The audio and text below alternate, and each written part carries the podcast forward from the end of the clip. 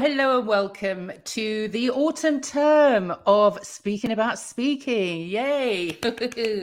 um, I, it's so strange to be back after such a long break over the summer. Uh, and, and as you can see, I have with me here the lovely Adi Saunders. Hi, Adi. Hi, everybody. Hi, Jackie. Thank you for having me. You are more than welcome. Yes, you've been on my list for a long time. so, yeah, looking forward to talking to you. So, without any further ado, considering it's you know we have started and actually i always feel quite embarrassed that i'm going to be caught dancing along to the countdown music when it suddenly goes live. Uh, but i think i managed to control myself but very excited to be back. So adi you would just say to me that you liked what i put together for the introduction for for linkedin. So I, that's what i'm going to go with. I'm going to introduce you. So thank you. Adi is founder and director of yes you can training and uh, which provides learner-based and practical public speaking and confidence training programs to small and medium-sized companies. Uh, and the first line of your website, which I was very impressed, it says it all. It says, every time you speak and there is someone listening, it is public speaking, which is so, so true. And people don't realize that, do they? They kind of think, oh no, public speaking is in front of an audience. But every time yeah. you speak and someone's listening, that's it.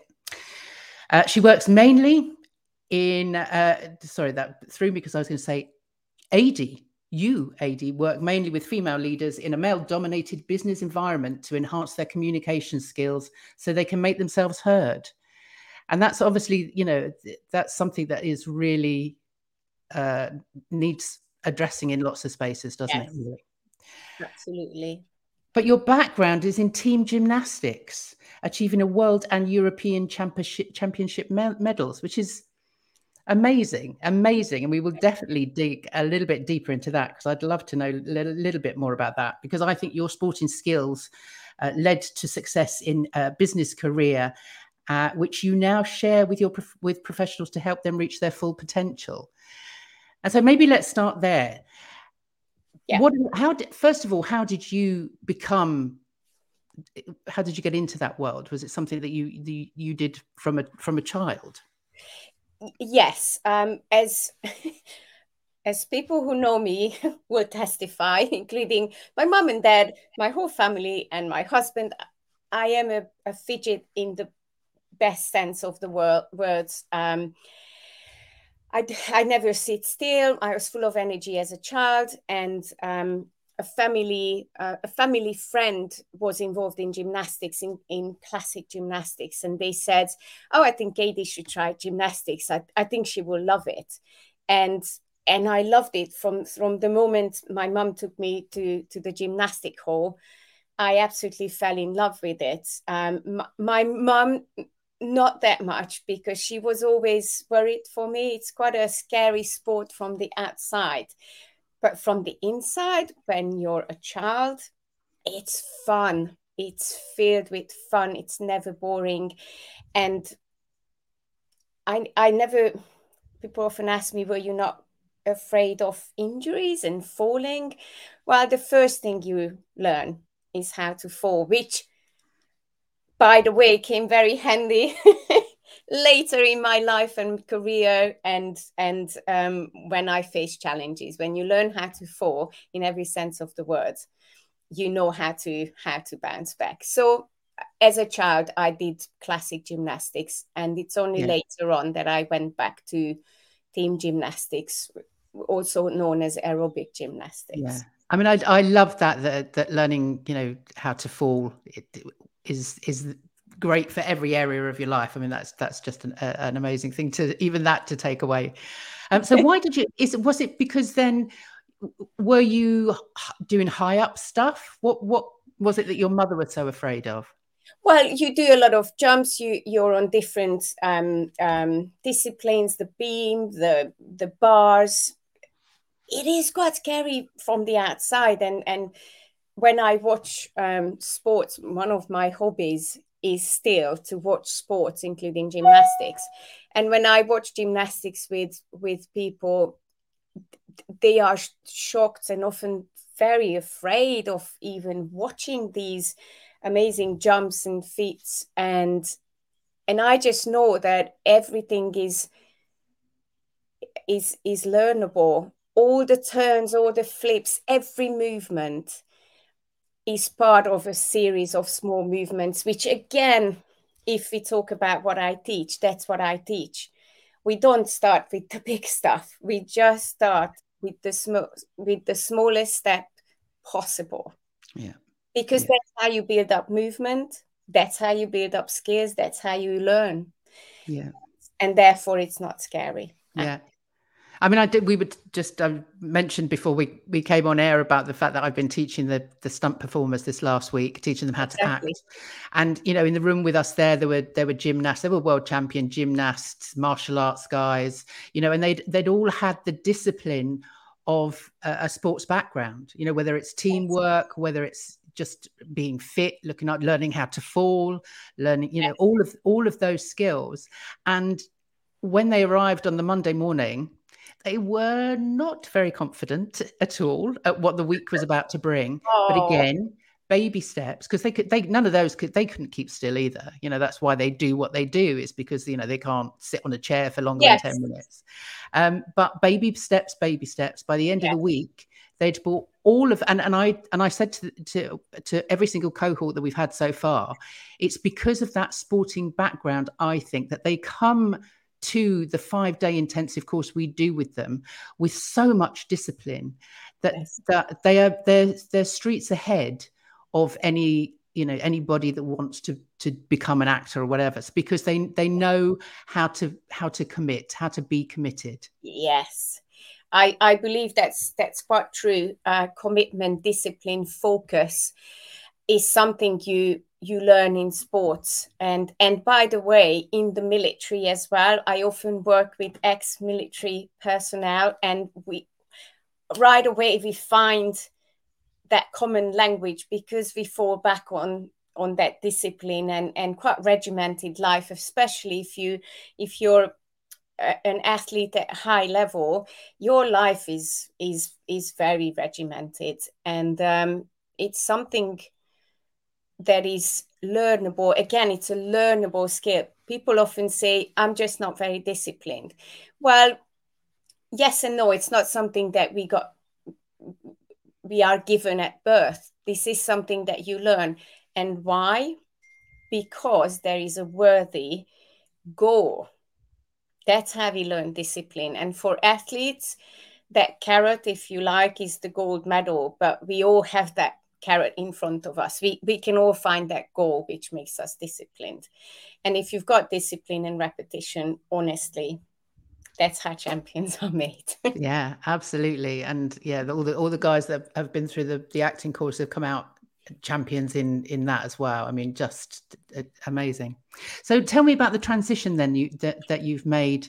How, yeah. Where did that come about? I assume you were you were doing the gymnastics in uh it's is it where are you is it from Hung- hungary? Yes i am or- originally from hungary. Um albeit i had a very um varied upbringing and without going into too much detail so i did gymnastics when i was a kid a child and then mom and dad um, worked abroad. My mom's uh, my dad's an engineer. So i was raised partly in algeria and vietnam and spend the summers at home. So there was a hiatus, if you like, when I didn't do gymnastics. And I only went back to it um, when I was in my teenage years.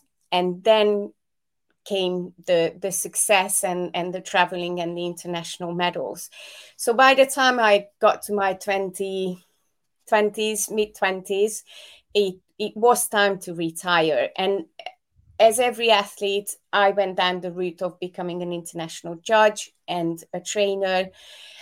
But I also, by that time, I started to to build up my career and started to work for for corporates. And very quickly, I found myself in leadership. The, the, the second job I had was leading a team of 18. And people were saying, How?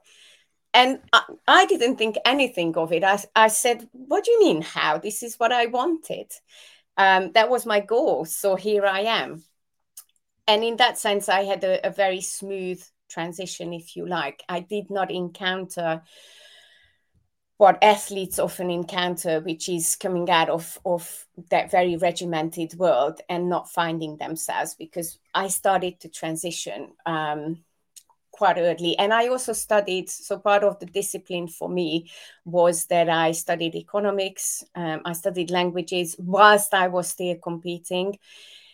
So everything was prepared when when when I had to say goodbye um, to the stage, which still makes me cry. So if I if I if I think of um, not being able to compete, or if I watch sports and I see champions being made, I mean, I always cry because of that feeling of how much it means. Uh, you can really relate to that.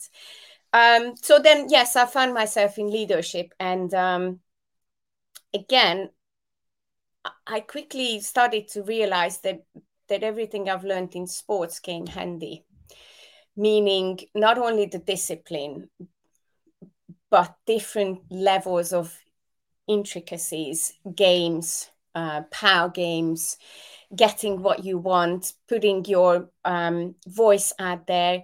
I am quite small. You met me. I'm small. I'm blonde. I'm kind. I am smiley. So I often got put into a box which I did not belong to. That box being, oh, Adrienne, you don't need to worry about her. She's kind. She's petite. She's she's not going to put up a fight. I I I did and do consider myself as a lion. So that box did not belong and and it, it often surprised people. So I had skills, I had ambition, and I had empathy. I I had a great ability to understand people, and I absolutely loved leadership. Loved it. Yeah. Well, um, yeah, a lion certainly. I can imagine you not not fitting into that box at all. No. At all. No, no. Um, there, for anybody out there listening, do if you've got any questions for either of us or want to just say hi, then then just pop something in the comments because we'd love to hear from you. Love yes. to hear from you. So, so Ad, how then was it uh, through leadership that you got into the communication game?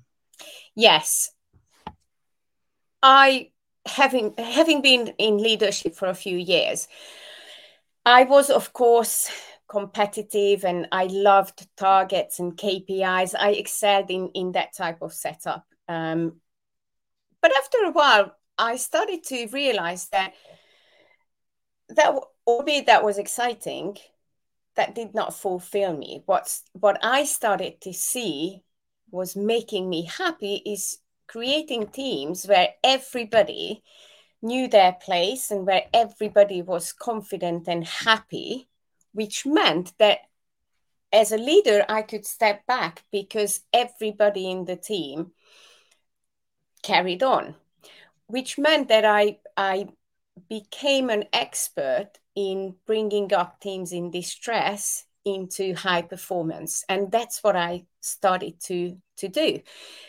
Every two to two and a half years i would change industries and positions and i would take on a team that was in absolute distress and lovingly caringly by sharing techniques and and communicating and coaching and nurturing them i would bring them up to high performance and and then i would take on the next team. So really by by this time i'm i'm not even considering this as leadership but but coaching and mentoring through communication and through being bringing out the best in people. Because because if people are happy and confident the leader has got a very easy job and mm. therefore organizations are excelling. Because there's no there's less conflict um, targets would be achieved. There's a common sense of goals um, the, the team the team's ambition is to do well because the individuals are well and i think that's magical so so that's how i started to to shift into into communication and coaching yeah, and and then when did the uh, leaving it all behind to start your own business? When did that come about? So after I would say about 12, 12 13 years in the in in lead in corporate leadership, I started to feel that maybe maybe I wanted to find an area where I can do more and I can be myself more. I started to feel that the corporate setup setup wasn't wasn't in, enough for me. Maybe it was too frameworked. And I put it out there into the world that I wanted to concentrate on on doing training only. So I went to the Master Trainer Institute in Switzerland and became a master trainer. But I still needed official experience, although everything that I did before was training and coaching, but it was under the, the umbrella term of leadership. So then I started to um, work for a startup, a training startup organization, which I absolutely loved. And I got some experience under my belt. After about three years, first of all, I started to feel that I was ready to to run my own business, but also I started to feel, and I often talk about this in my in my um, talks. I started to feel burnt out, and now I teach signs of of burnout, but it caught me it caught me out. I was traveling up to London often. I was flying to um, Europe to deliver a training, coming back, jumping on the train, doing something else the next day. Next day, the competitiveness and the ambition um, was stronger than than my ability to see the signs. So I got very close to burnout, but not close enough. And then I knew that was the time, and that's when I set up my own company and started to concentrate on on building up from scratch which was nine months before COVID. And mm-hmm. did I have a, a, worldwide pandemic in my first year of, of budgeting? Let me think. no. but nothing's impossible. And businesses have to be resilient. People and businesses have to be resilient. And four years on, I, I, I am very happy to say that, that the business is exactly where I, I thought it should be by this time. Good, Good. Yeah, we we were all a bit shocked by that, really. Won't be just. yeah. In fact, I mean, where, we, where we met, wasn't it? Really, we Sorry? Met, we, it's where we met during during the pandemic. Yes. Although I think we were networking in the same spaces before yes. lockdown. Yes, we were. So, yes. So did you find did you find the teams that you were working with different after lockdown? Was it? Did you notice a difference in the way people were communicating? Um, yes, I would say definitely different. Uh, it's a very interesting question.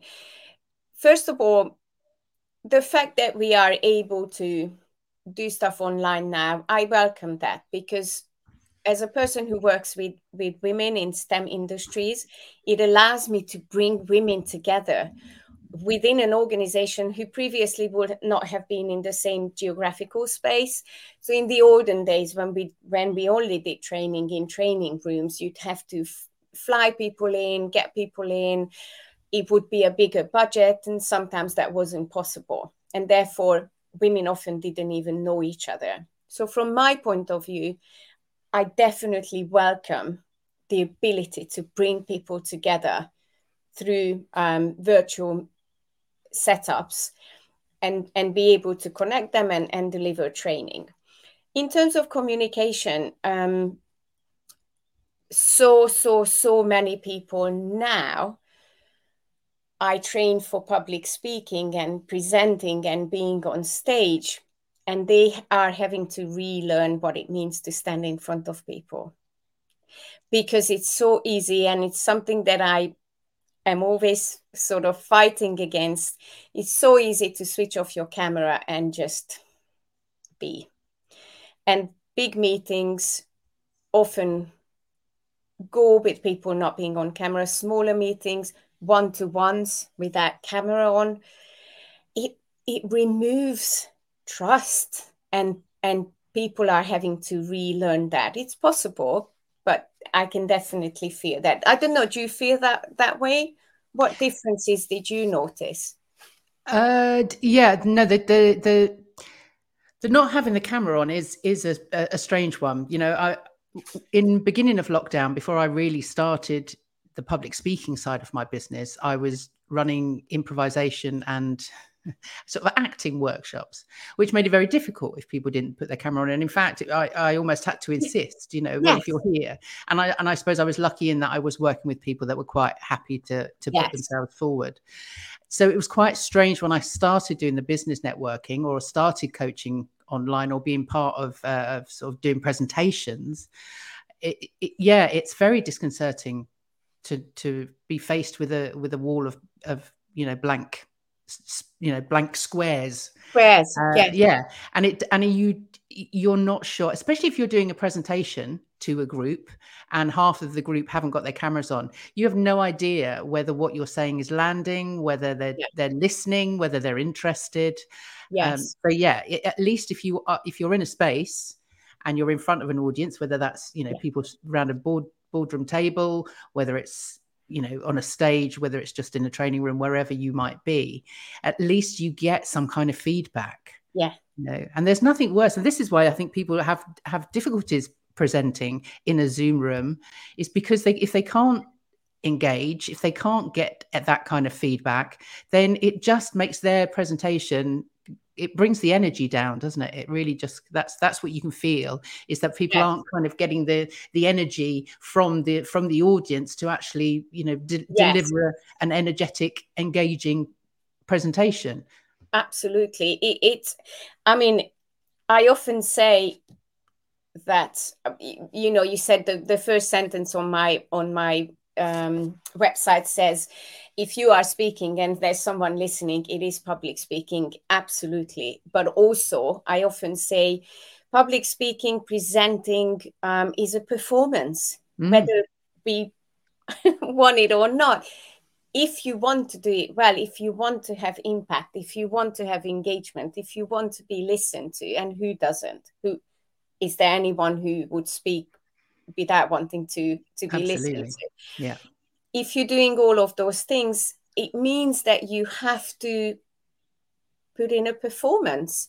You have to plan for it. You have to plan your your um, punchlines, your taglines, your your main points. And I I believe this is where people um, struggle. They think, well, I'm just going to flip up the the laptop. I'm go- I've got a presentation that I used before. I sort of know what I'm talking about and I'm going to deliver it. And that's fine as well. But then they might not get the impact that they want to. And my experience is that people do want the impact. Yeah, of course. And that comes with hard work. Yeah. Yeah. And and you know, I I do the three B's, which is believe, breathe, and be prepared. And it's it's amazing how many yes. people are not prepared. You know, they yes. they because it it makes them uncomfortable. And it's like, well, if you want to if you actually want to make that impact you have to get into that uncomfortable place and you know i was listening to um, steve bartlett uh, his audio book of diary of a ceo and yes. he said do what frightens you most as often as you can yes. and that's the point is just put yourself in that in that uncomfortable position yeah. feel it go with it and then do it again you know yeah. and keep doing it because that's that's when you really really improve that's where you grow um, so that's that's what's important and actually the, the stunt guys that i was have been working with part of what we do with them is not just about the acting but we we get them to do like a, a 60 second elevator pitch yes these these guys have got you know they were world champions in the room they were they were they had you know they'd worked on black widow they'd worked on the marvel films they'd they'd been you know an orc in lord of the Rings. you know yes. there was some amazing stuff in the room and yet on the monday morning when we said introduce yourself tell us a little bit about yourself they they mentioned none of that they had no idea how to confidently present themselves. So through the week, yeah. as well as the acting, they learn how to speak. You know, if they were in a room with people that were going to be influential, they knew from the feedback they were getting in the room, and they only know that from, from saying it out loud. That then they got the feedback from other people in the room saying, "Oh, that's brilliant! Yeah, don't forget to yeah. mention that. Make sure you you bring that one up because we so often don't realize the the value we have in our own experience Absolutely. you know and, and unless you say it out loud and let people hear you then you don't know that So that's no. you know really really need to practice that. Um, we've had a comment from the lovely Trisha Lewis. Oh, who, who I, I'm going to put this on the screen, but it's quite a big one. Presenting to a screen of blank squares online is an out of body oh. experience. It requires a lot of imagination. I conjure up a picture of a real group of people, but that is easier said than done. Absolutely, Trisha. Yes, absolutely. Trisha. Here, here. Yeah. Yeah. And um, thank you for thank you for being here. Yes. Yeah. So so let's talk about then putting people on a stage because I know that you did, as Trisha has done a TEDx talk, but you have been somebody that's helped people with their TEDx talks in in a TEDx space. So I know you did TEDx at Southampton. Was that before lockdown or after? It was just it was just after just after. We yeah. were already let out. I remember that um, the practice runs, we were still wearing masks. So it was as we were coming out of COVID. And um, working with speakers is something I love. Most of most of the people I work with in the public speaking space uh, would be, and I often say this to them: "You are a seasoned, mature presenter. We are. I'm not here to to start with the what we would call the basics. We're yeah. here to take it up to the next level. Everyone in a in a TEDx final is is a fantastic speaker, but it's working working with the small detail. It's I'm I am fascinated by words. The choice of words yeah. makes a talk. Um, so we would get lost in in the choice of words and interestingly enough, one of the first, so there's two things I, I, I start with. One is introduction, which is something you've already mentioned. Even people at high level, even seasoned presenters, when you say to them, So who are you? It's often a name and a position, even yeah. at, at high level. And I'm like, you're more than that. That's that's not who you are. That's just a name and a position. Who are you? What do you love doing? Uh, what do you care about? What's what's a funny statement about you? How do you draw on your authority establish your credibility? Why are you the person who is talking to us? So that's one of the things i would start with. And then ultimately my next question is what's your main point? And that always catches people out.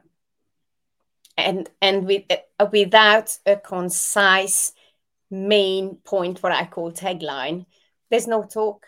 Yeah. That, then it's just a, a, a string of words. So that's what we would work on. This is this is where we started with the the, the most amazing TEDx speakers. Yes, we started yeah. introductions and main points or tagline.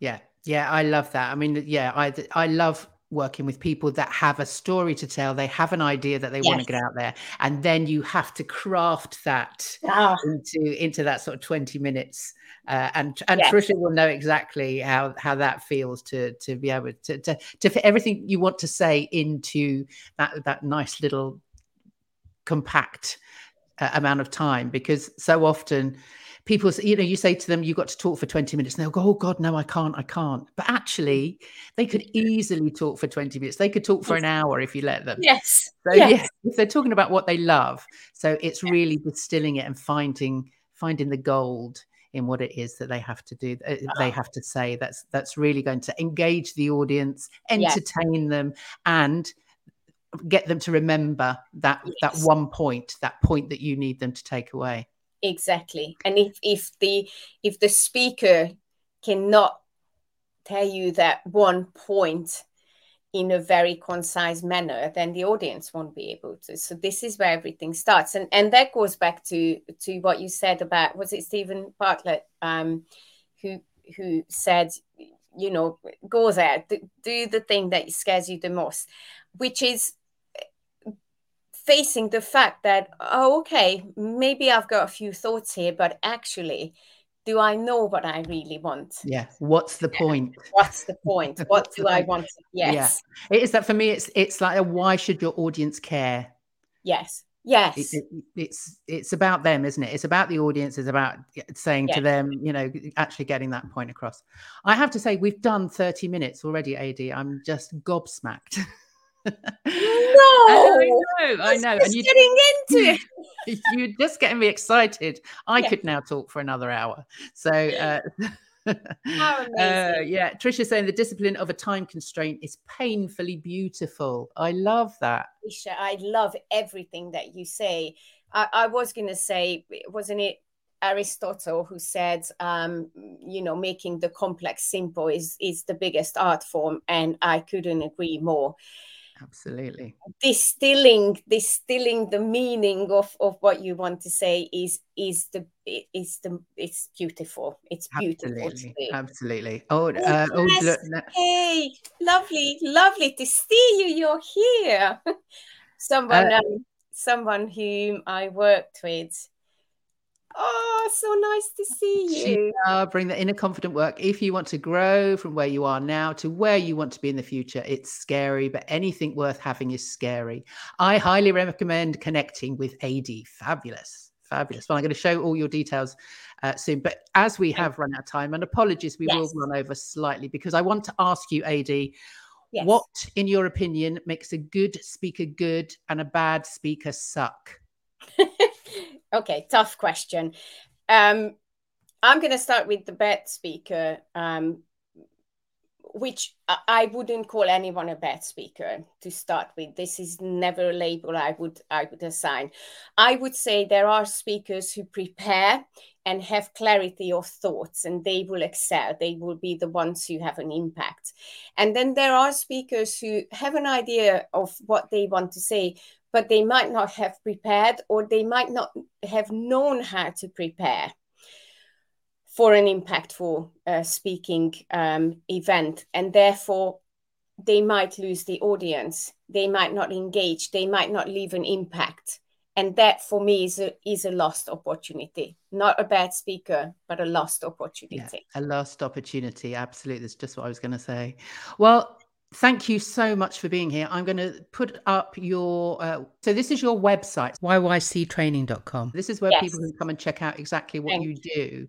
Uh, and this is your Instagram, which is obviously the place that you like to hang out most, I yes. think. so, is, is there anything anything else, anywhere else that, that you'd like people to come and find you or? these are my main platforms my website and and instagram i often share tips and and and um, um, elements of of my life and what I do. So yes, that's that's my space, if you like.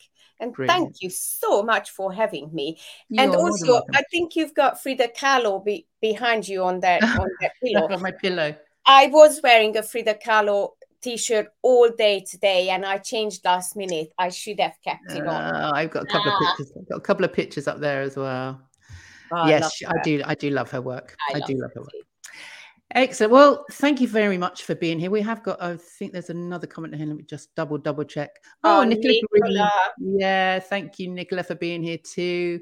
I'm just going to put my website up here. If anybody needs to get hold of me or would like to speak to me about anything, uh, then that that's uh, fabulous. Next week, I'm here with the awesome Mark Schaefer, who I cannot believe has agreed to come onto my live. So I'm really, really excited about that. So thank you very much to Mark for agreeing to that. But Adi, thank you so much for being here. It's been an absolute pleasure talking to you. Uh, and if any of you guys out there are watching on the replay, then Adi and myself are both happy to answer any questions that you might want to put in the comments below. So thank you again, and uh, we'll see you next week. Bye. Bye bye.